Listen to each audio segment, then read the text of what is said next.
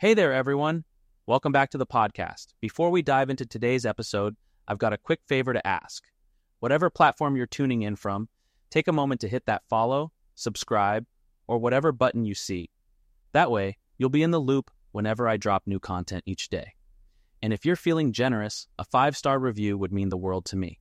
It's the ultimate boost to help this podcast grow. Thanks a bunch. With that being said, thank you. Let's get into the episode. I love my boyfriend so much. I love him very much. I love both his strengths and weaknesses. I love him entirely, but I don't know if I can still trust him. We have been together for just over one year. And over the course of this year, I have discovered many small things, but that have turned me off.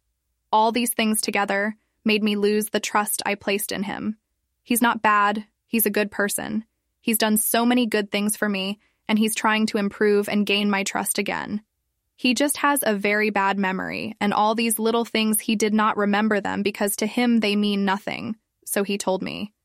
They wouldn't mean anything to me either, but as I keep finding tracks, I can't rest easy. The funny part is that I don't even have to look for them. I find them without even searching. Long story short, the last thing that's driving me crazy is that over a month ago, an old friendship of his messaged him, but he responded in a cold way.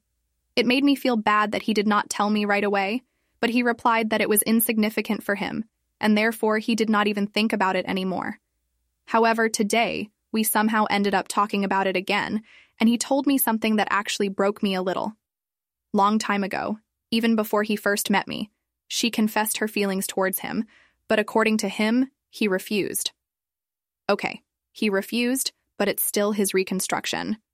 I could believe him, but who tells me this is true? Maybe I'm just overthinking, but this thing doesn't go down with me. I don't expect him to block her, but I honestly hope that the impulse to do so would come from him. He only deleted her contact after I told him it made me uncomfortable.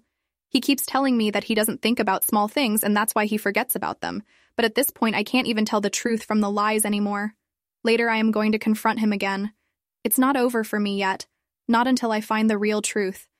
How would you manage such a situation?